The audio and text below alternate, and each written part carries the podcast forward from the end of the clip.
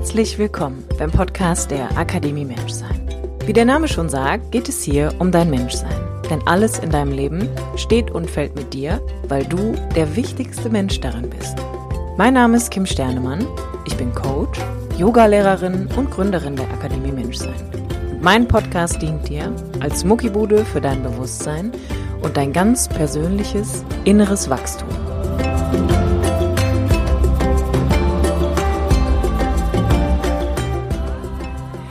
Hallo, herzlich willkommen zu einer neuen Episode vom Podcast der Akademie Menschsein mit mir, Kim Sternemann.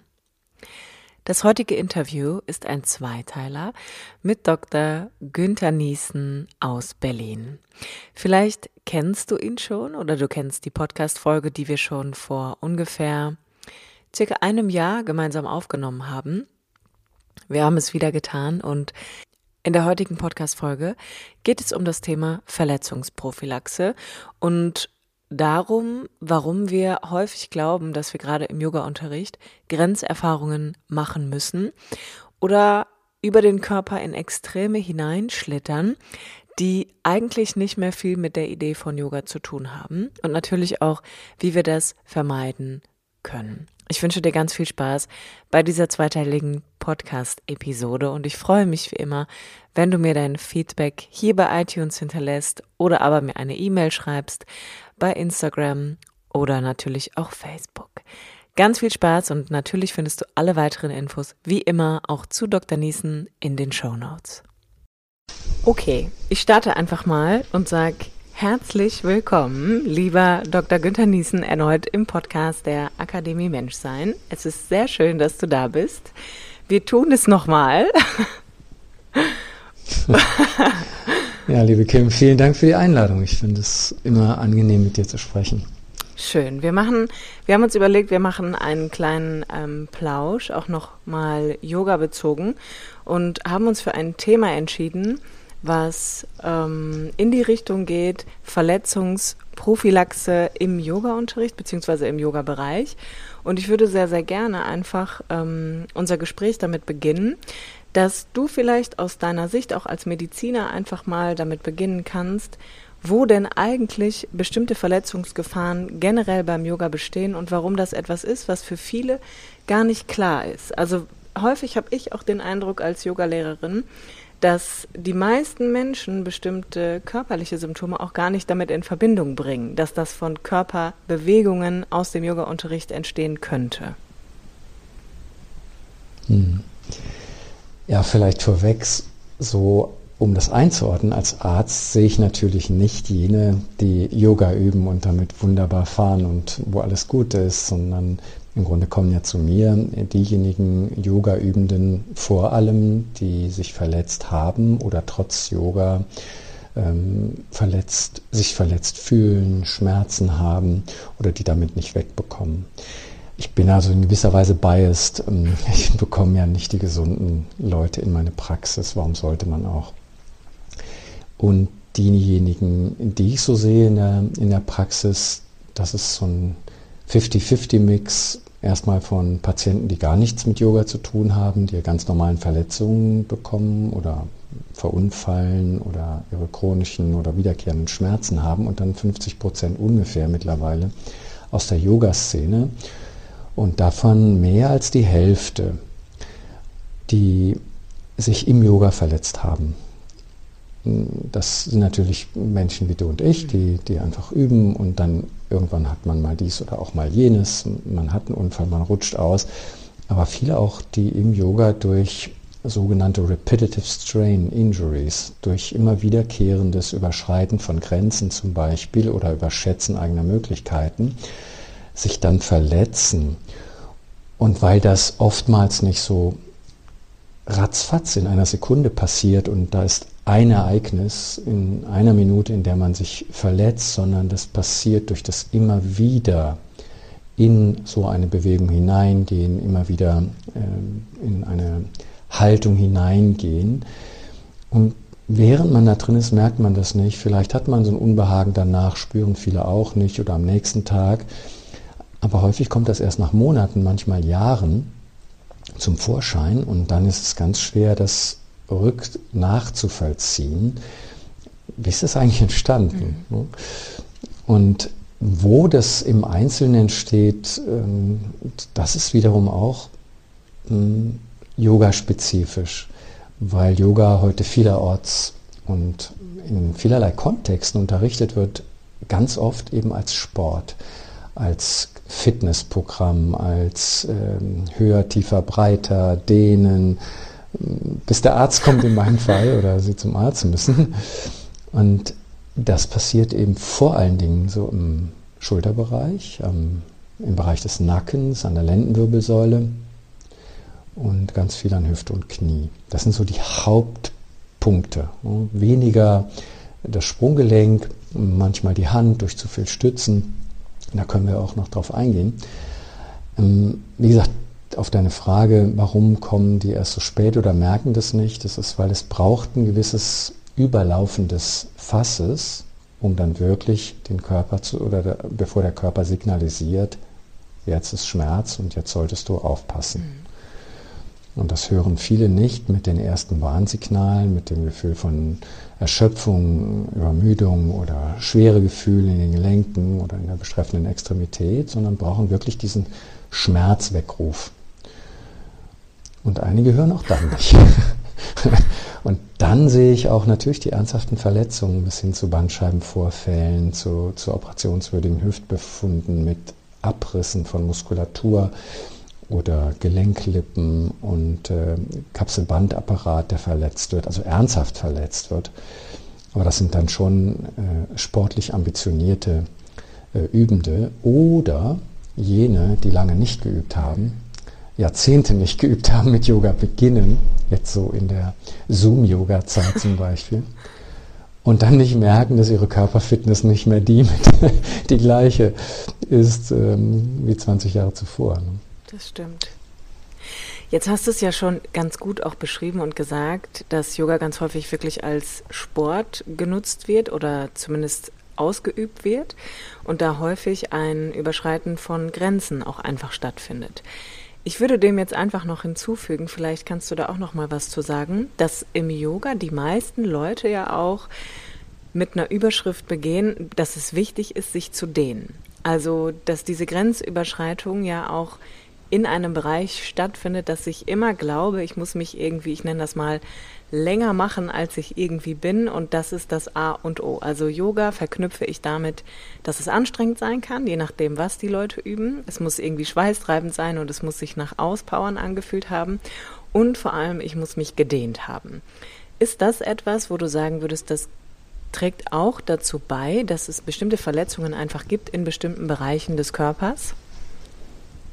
Ja, unbedingt, ja. Das das sind jetzt eigentlich zwei Themenbereiche, so mit dem Sport. Hm, dann denke ich, hm, wenn man Yoga wie Sport betreibt, dann riskiert man einfach auch Sportverletzungen. Das ist so ein etwas, das mir immer wieder begegnet. Ne? Diese sportlich Ambitionierten, die haben dann auch diese typischen Verletzungen, die man auch in, in anderen Sportarten bekommen kann.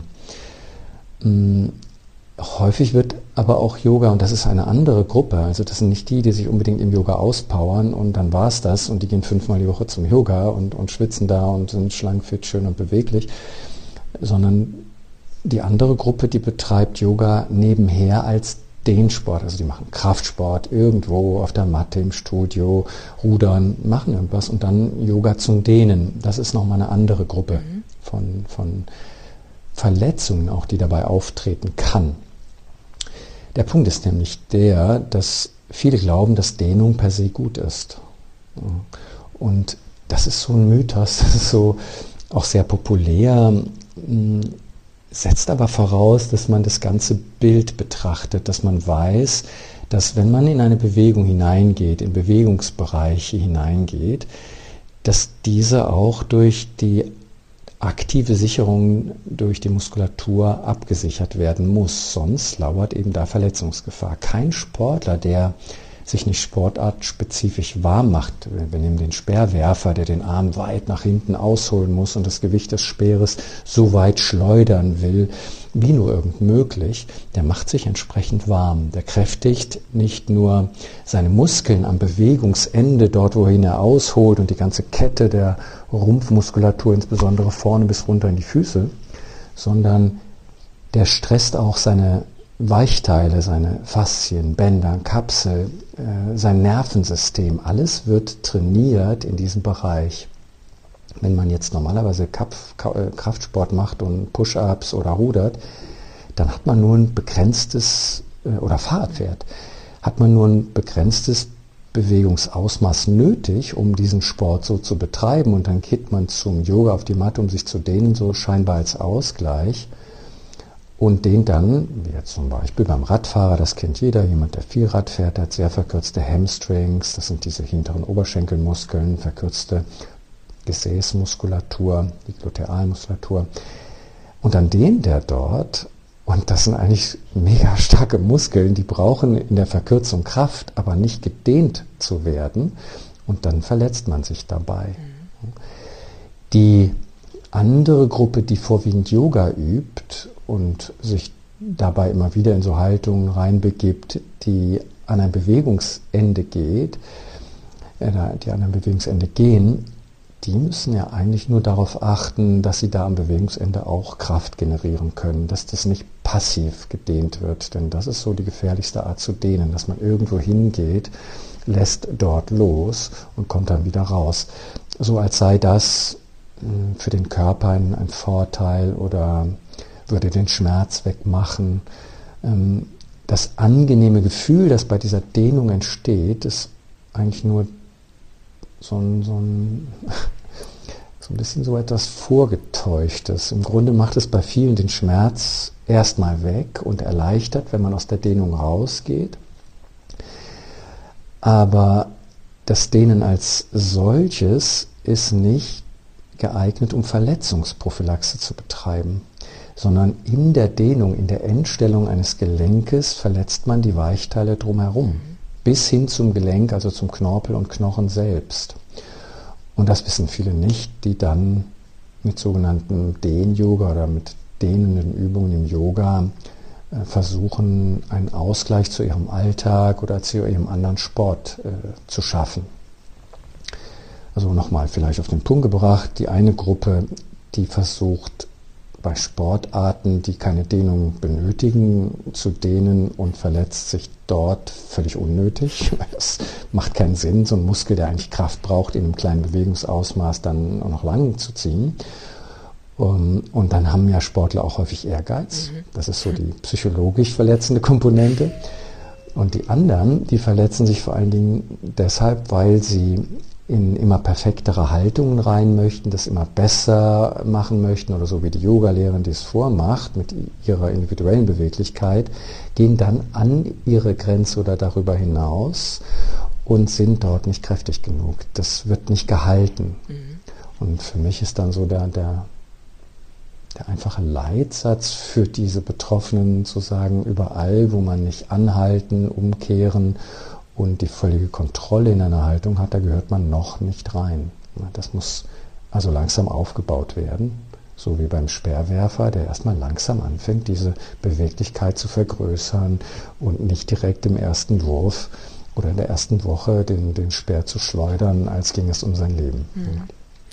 Es setzt ja so natürlich auch so ein bisschen voraus, dass ich als Yoga-Übender in aber auch natürlich als Yoga-Lehrender ähm, in der Lage bin, ein Bewusstsein erst einmal für mich selber und auch vielleicht für die Körper meiner Teilnehmer zu schaffen. Dass, äh, wenn wir jetzt, wenn wir jetzt sagen würden, okay, was könnte ich jemandem mitgeben, der sagt, ach, ich möchte mir gern was Gutes tun und eigentlich auch was für mein Wohlbefinden tun, das ist ja häufig der Gedanke, zumindest kenne ich das so von ähm, meinen Kursteilnehmern, die kommen ja erstmal mit dem Gedanken, ach, ich tue mir mal was Gutes und gehe mal in den Yoga-Unterricht. Ab, Wie wunderbar. Genau. Was ja wirklich erstmal ein total schöner Gedanke ist, wenn man anfangen möchte, sich wirklich ähm, gut um sich selbst zu kümmern. Aber dann natürlich auch zu beginnen und zu gucken, wie kann ich ein Bewusstsein für meinen Körper schaffen, dass ich nicht mehr über meine Grenzen hinausgehe, weil möglicherweise ist das auch etwas, was ich außerhalb vom Yoga-Unterricht nicht so gut hinbekomme, dass ich eigentlich irgendwie erstmal generell ein Bewusstsein für mich schaffe, um zu gucken, wie weit muss ich eigentlich wirklich gehen, wie weit oder wie wenig weit kann ich eigentlich auch mal gehen. Das ist genau der Punkt. Das ist wirklich genau der Punkt zu sagen.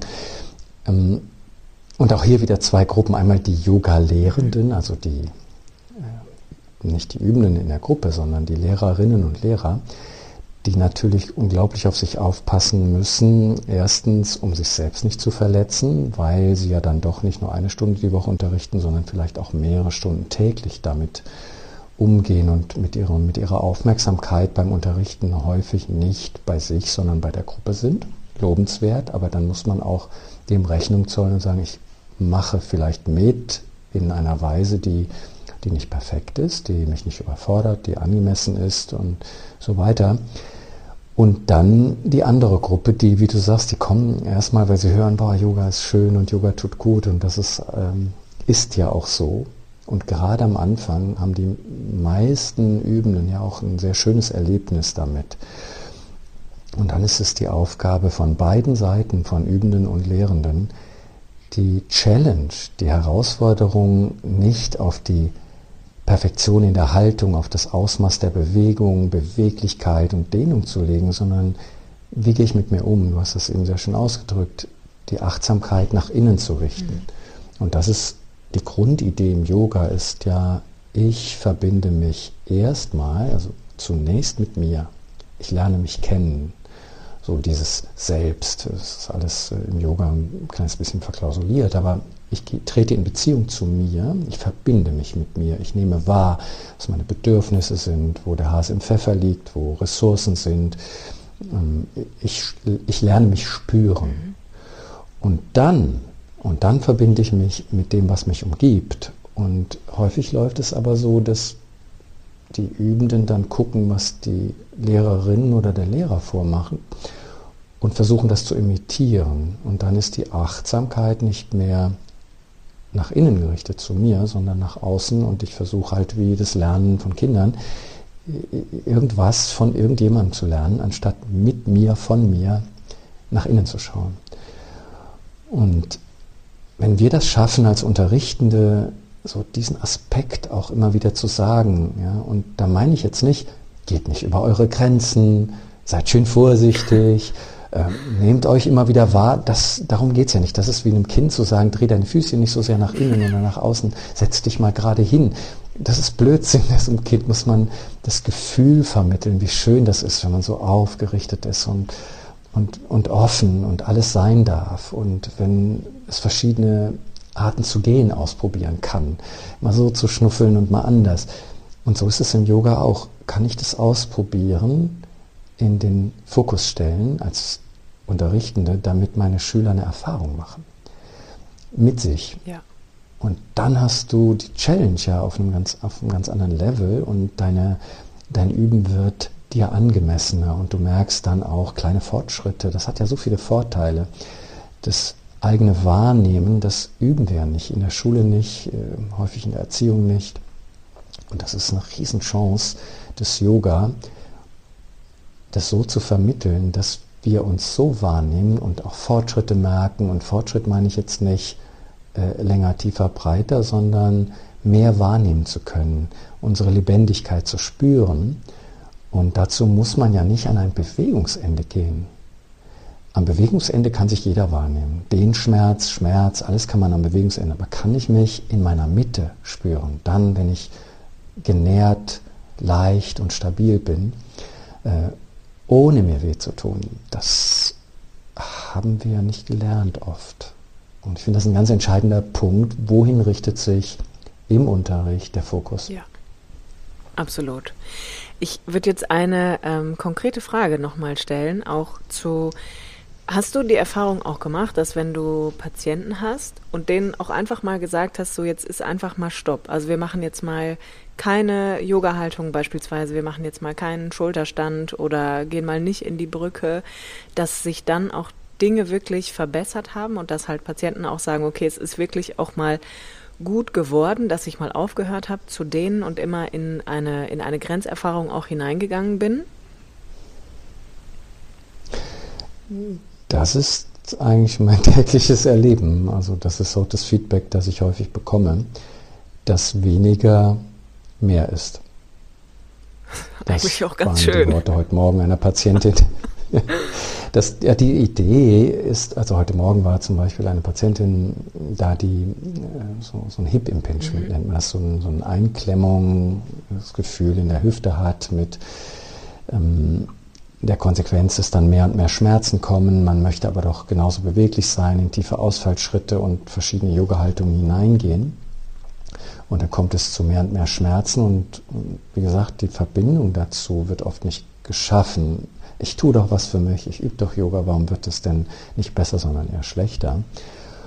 Und dann sagte sie so heute bei dem Abschlussgespräch, ja, das, was ihr entscheidend geholfen hat, war dieser Hinweis, einfach nicht mehr an die Grenzen zu gehen und sich dort zu spüren. Und dann hat sie erlebt, das waren dann ihre Worte, weniger ist mehr.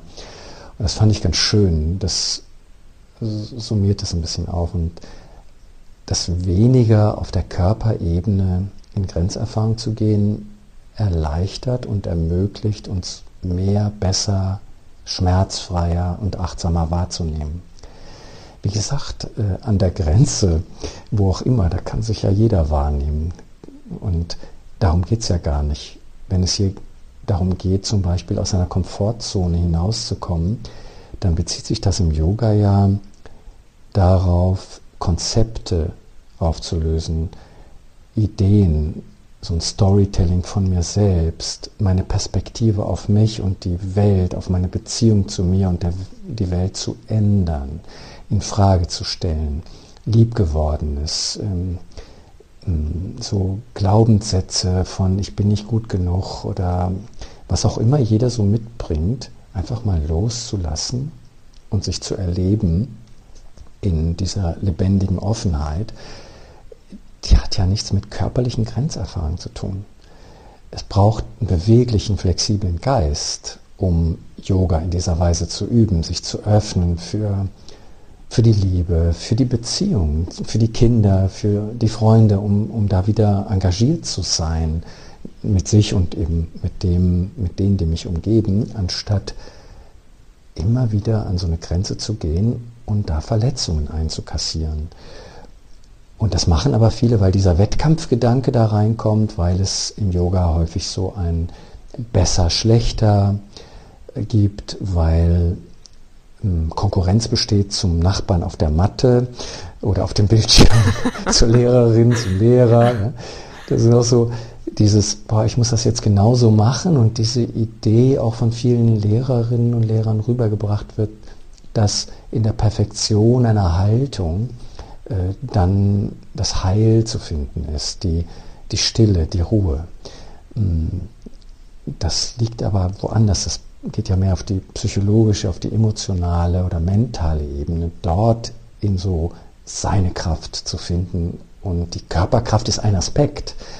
Aber wie gesagt, im Yoga, da gibt es diesen, diese Idee von Stiram Sukham Asanam und das heißt übersetzt, ein, eine Körperhaltung und Bewegung sollten stabil und leicht sein. Also stabil erstmal, das erste Wort in der Beschreibung und dann das wird dann leichter, wenn man es übt.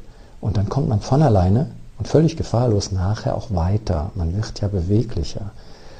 Der bewegliche Geist und diese wohlwollende Wahrnehmung und Zuwendung, die ich mir selbst gegenüberbringe im Üben, die macht mich dann auch weicher und offener im Körper. Aber nicht schwächer, sondern durch das Üben, durch das Halten. Und dann spielt es auch weniger eine Rolle, ob das jetzt die Schulterbrücke oder der Schulterstand ist. Ich halte die Schulterbrücke, wenn sie nicht übertrieben wird, für wunderbar. Den Schulterstand auch. Wenn das nicht mit diesem unsäglichen, mit dieser unsäglichen Idee von so hat es zu sein verbunden wird. Weil wenn man mit 18 äh, und äh, einer turnerischen oder tänzerischen Qualität im Körper, also mit großer Beweglichkeit Yoga übt, dann kann man das leicht perfekt darstellen. Wenn man aber nicht so beweglich ist oder auch schon über 40, dann gibt es so über die Jahrzehnte mehr und mehr einschränken der Beweglichkeit und würde man dann oder macht man dann die gleichen Bewegungen, dann führen die einfach zu Zerreißungen, zu Mikro- oder Makrotraumatisierungen, zu Abrissen an diesen Übergangsstellen, ganz häufig zwischen Sehnen und also diesen bindegewebigen Anteilen des Muskels und der Knochenhaut, dem Knochen. Und dann gibt es äh, diese, boah, jetzt kann ich kein Yoga mehr üben, ähm, das ist nichts für mich. Dabei ist es einfach nur eine übertriebene körperliche Fixierung auf Entstellung. Ja. Und auch ich hatte gerade, habe so ein Bild im Kopf gehabt. Ich war mal vor ein paar Jahren auch in einem Yoga-Studio hier in, im Ruhrgebiet. Und ich weiß noch, dass ich in dem Unterricht mich so umgedreht habe und mir die anderen Leute angeguckt habe, weil ich mir wirklich zwischenzeitlich gedacht habe, was mache ich hier? Also was, wo brezel ich mich hier eigentlich gerade rein? Und habe in die Gesichter der Leute geguckt, Günther, und habe gedacht, ist das richtig, dass die aussehen, als würde denen gleich der Kopf explodieren, die kneifen so den Kiefer richtig fest zusammen, die Schultern hängen schon gefühlt über den Ohren. Und das war für mich so, dass ich gedacht habe, ist es die Idee, dass wir wirklich auch das so aushalten, also auch vielleicht einen Schmerz aushalten oder auch eine Dehnung und dadurch immer irgendwie versuchen, naja, wie du das schon erklärt hast, uns auf eine Art und Weise zu spüren, die in einem Normalbereich einfach gar nicht mehr vorhanden ist, weil dieser Bezug zu dem, zu dem Ich einfach nicht so wirklich vorhanden ist. Und das in so einem kleinen Kreis nicht mehr wirklich spürbar ist, sondern ich muss in die Extreme gehen, ansonsten passiert da nichts. Und auch die Idee von kann weniger mehr sein. Und da würde ich gerne auch von mir einfach sagen, ich habe früher auch, und ich glaube, ich übe jetzt seit über 15 Jahren Yoga. Ich war eher auch so ein super gelenkiges Mäuschen. Also ich konnte mich so in alle Richtungen auch ähm, verdrehen und habe irgendwann einfach damit aufgehört, weil ich definitiv auch Probleme im unteren Rücken hatte und bin in einen Kraftbereich gegangen und habe irgendwann gedacht, wow, das ist, ist fühlt sich ganz anders auf einmal an und ich muss das auch gar nicht. Ich muss meinen Körper gar nicht in ein Extrem hineinbringen, sondern wie schön das ist, wenn ich mich in ganz sanften und seichten Bewegungen wiederfinde. Das hat eine, bringt ja auch eine ganz andere Körperqualität generell mit, die wir vielleicht ja auch so gesellschaftlich ein bisschen verlieren. Also eher so dieses auch mal weich zu sein, auch mal auch mal ein bisschen softer zu sein, auch einfach die kleinen Dinge irgendwie wahrzunehmen und mit sich in einer guten inneren Haltung und Verfassung zu sein ohne dass es immer das Extrem sein muss. Ja, you nail it. also das ist, ich finde auch, dass so, was du beschrieben hast jetzt im letzten Teil, war ja eigentlich die Beschreibung von Sukkam, mhm. dieses Leichte, das Muße, das, das zur Stabilität dazugehört und das nicht zu einem Schmerz oder verwrungungsverzerrten, verwrungungsverzerrten Gesicht dazugehört. Die Idee wäre eher, kann ich alle Bewegungen im Yoga, alle Haltungen, auch wenn ich bleibe, so machen, dass ich dabei lächeln kann. Es geht ja so auch auf der emotionalen Ebene um das Kultivieren dieser schönen Gefühle von Freude und Lebendigkeit, von Liebe und Mitgefühl, all diese Dinge, die wir ja manchmal auch verlernen oder für die wenig Zeit bleibt, weil die nicht gut bezahlt werden oder warum auch immer das gesellschaftlich oder so im, im Jobkontext äh, so geworden ist. Und das zu spüren, dass wir immer auch lächeln können, dass wir nicht so weit gehen, dass unser Atem beschränkt wird. Ja, mhm. das, dann kann man Sport machen und dann gibt es äh, gute und sichere Möglichkeiten, sich zu verausgaben und das äh, Heat das HI oder High Intensity Interval Training, das ist richtig gut geeignet und da ist es wunderbar, aber das sind ganz sichere Bewegungen, die nicht an Bewegungsende gehen. Ne? Aber wenn wir das im Yoga machen, dann geht es darum, diese Stabilität aufzubauen in Bewegungen, auch des Alltags, uns wahrzunehmen, da wo wir sicher und bodenständig sind, wo wir stabil halten und verweilen können und trotzdem verbunden sind mit dem Lebendigen, mit dem mit der Freude am Leben zu sein und all das erleben zu können, was da ist, unabhängig von irgendeiner Wertung. Auch wenn das Leben vielleicht nicht immer leicht ist und oft sogar sehr schwer und wir in Krisen sind, kann ja unser Gemüt, unser emotionales Erleben und unsere Gedanken trotzdem diese Leichtigkeit, Freude und Lebendigkeit kultivieren, dann ist schon mal viel weniger Leid da. Denn das Leid entsteht ja aus unserer Bewertung. Und diese Distanz zu schaffen, dazu ist Yoga unglaublich gut geeignet. Wenn man dann auf der Körperebene immer wieder in diese Extreme geht, dann macht man eigentlich das, was man im Job auch macht. Äh, acht Stunden am Computer sitzen, äh, sich über Leute ärgern, irgendwas Sinnentleertes womöglich tun zu müssen. Ähm, äh, dann geht man nach Hause, dann, dann, dann hängt man extrem vor dem Fernseher. Ich meine, dann ist ähm, Yoga eigentlich auch nur so eine Fortsetzung von der Misery, die man auch sonst so hat, anstatt wirklich mal einen Cut zu machen, Distanz zu schaffen, dann, hey, wie bin ich denn wirklich? Was ist wichtig? Was nährt mich? Was macht es mir leicht? Was verschafft mir Freude? Und wenn ich dann so übe, dann lerne ich mich immer besser kennen, auch in diesen Haltungen.